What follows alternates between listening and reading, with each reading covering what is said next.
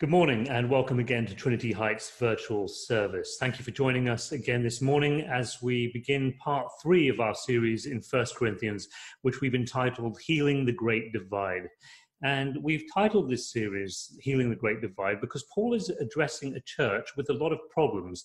There are a lot of divisions in the Corinthian church, and we've been saying that rather than only addressing each issue individually as if they're all separate and disconnected issues, Paul frames all the issues together with this vast theological vision. Imagine being picked up by the scruff of the neck and finding yourself lifted 50,000 feet above everything, and you're looking down from above. That's what Paul is doing for his readers. He's drawing them this vast map of this vast terrain. Paul's way of dealing with each of these issues is by inviting his readers to be caught up in this way in a sort of cosmic drama. Of course, at first it may appear that all these issues have virtually nothing to do with each other. Let me review the list once more because this list of problems which prompts Paul to write in the first place uh, is really at the heart of everything that he's doing with, with this letter. But it is a very diverse set of problems and it may not immediately, you may not immediately see the connections between them. There were divisions over moral conduct with various forms of sexual immorality. There were legal disputes where church members were taking other church members to court and suing each other. There were class divisions where the poor were being humiliated by the rich. There were divisions around the cult of personality where some people were attaching some sort of status to themselves because they followed certain leaders.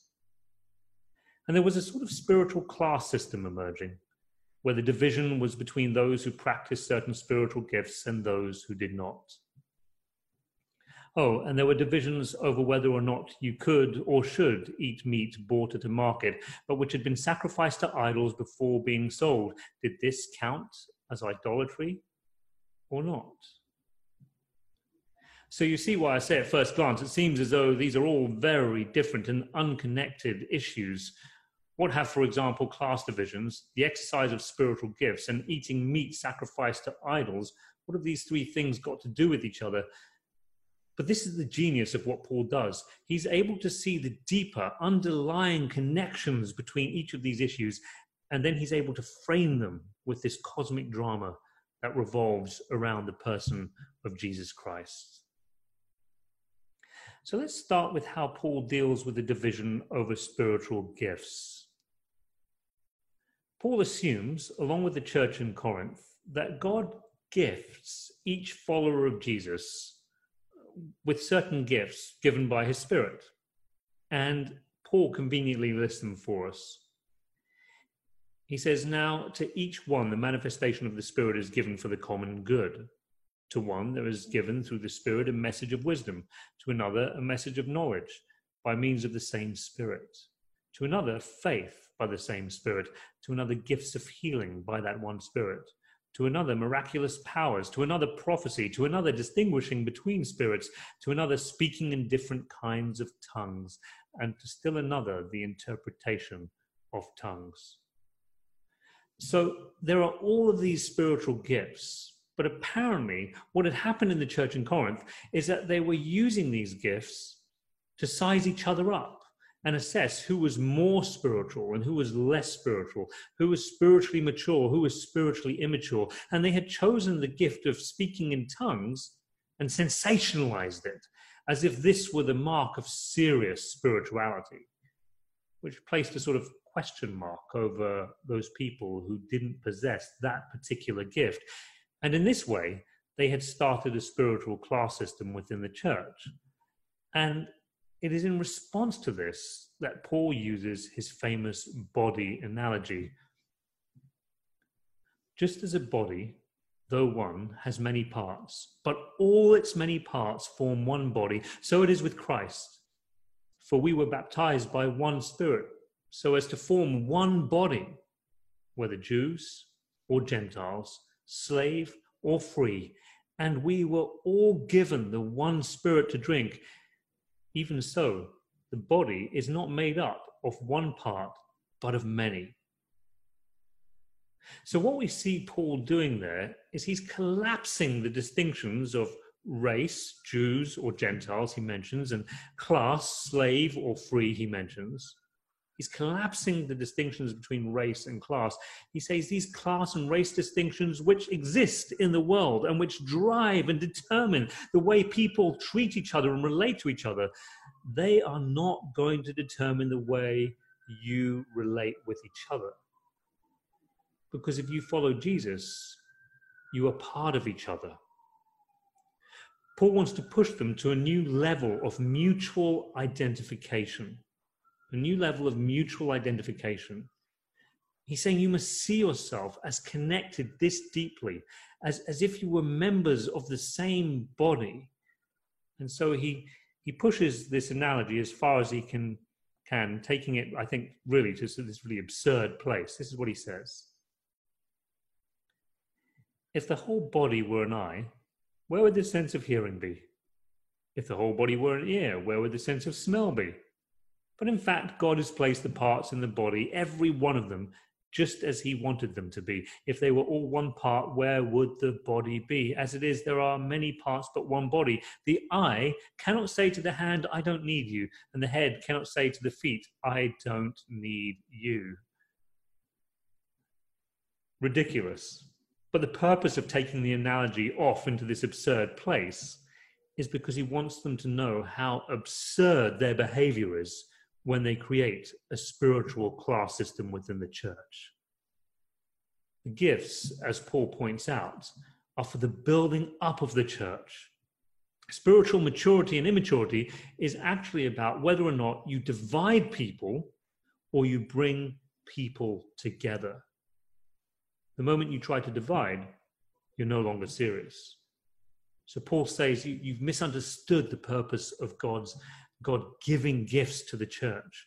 You, you sensationalize your sensationalization of this particular gift shows you don't really understand what the gifts are for. They're not for the individual person who exercises the gift, but for the building up of the rest of the church. Okay, that's one dispute let's take uh, for another example this dispute about eating meat sacrificed to idols. Should you eat food sacrificed to idols? Some said yes, and others said no. So here's what Paul says. So then, about eating food sacrificed to idols. We know that an idol is nothing at all in the world, and that there is no God but one. But not everyone possesses this knowledge. Some people are still so accustomed to idols that they eat sacrificial food. They think of it as, as having been, when they eat sacrificial food, they think of it as having been sacrificed to a God. And since their conscience is weak, it is defiled. But food does not bring us near to God. We are no worse if we do not eat, and no better if we do. Okay, so what we see here is that Paul leaves this as a matter of conscience. You know better if you do, you know better, if, worse if you, if you don't. But, but then he gives this caveat. Be careful, however, that the exercise of your rights does not become a stumbling block to the weak. For if someone with a weak conscience sees you with all your knowledge eating in an idol's temple, won't that person be emboldened to eat what is sacrificed to idols? So this weak brother or sister for whom Christ died is destroyed by your knowledge when you sin against them in this way and wound their weak conscience, you sin against Christ. Therefore, if what I eat causes my brother or sister to fall into sin, I will never eat meat again, so that I will not cause them to fall. What does Paul mean by calling some Christians weak and others strong? I'm a vegetarian. Am I a weaker faith person?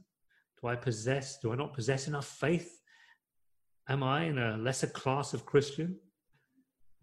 Just asking those questions in light of what we just said about spiritual gifts should give us a clue as to what Paul is up to here. Paul is trying to heal divisions in the church. He wants them to understand that they're part of one body. That's his theme throughout this letter. So he's hardly going to create a two tier spiritual class system whereby you can divide up the weak and the strong believer by whether or not they eat meat or not these meat sacrificed in these temples. That would be counterproductive to the whole drive of this letter. No. Paul is having a joke at their expense. He knows this class system and class divide is how they think. And so Paul is saying this with his tongue firmly planted in his cheek. It's sarcasm. He's playing along for a moment with their silly game. You who are so strong, you super believers, you don't stumble your weaker brother. It's strong and weak in inverted commas. And, and again, the real thing that separates the spiritual mature, the spiritually mature and the spiritual immature has to do with their posture towards the rest of the body. Is it one that brings people together? Or are you creating divisions? And we'll take one final issue. There was, as we noted, an economic and social class system. Some people are surprised that there was an economic diversity within the Corinthian church, as we often tend to think of the early Christian movement as a movement of the underclass. And Paul does say in chapter 1 and verse 16 of Corinthians, he says, Consider your call, brothers and sisters. Not many of you were powerful, not many from noble birth. But not many of you doesn't mean that there weren't any of you. Clearly, the church was not primarily a movement of the privileged classes, but the qualifying phrase, not many, suggests that some of the Corinthian Christians were in fact wealthy and well born. This is confirmed by the fact that Erastus, a city official of Corinth, who became part of Paul's mission team, uh, you can read about that in Romans 16, Acts 19, 2 Timothy 4, uh, he was a, a, a man wealthy enough to fund and dedicate a very costly public pavement for the city. Uh, an inscription found in the city reads Erastus constructed this pavement at his own expense. So there were different classes in the church, economically speaking.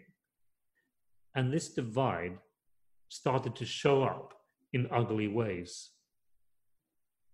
Ironically, around sharing communion of all things, the very meal that is a symbol of us being members of, again, one body. Paul says, So then, when you come together, it is not the Lord's Supper you eat, can't be the Lord's Supper.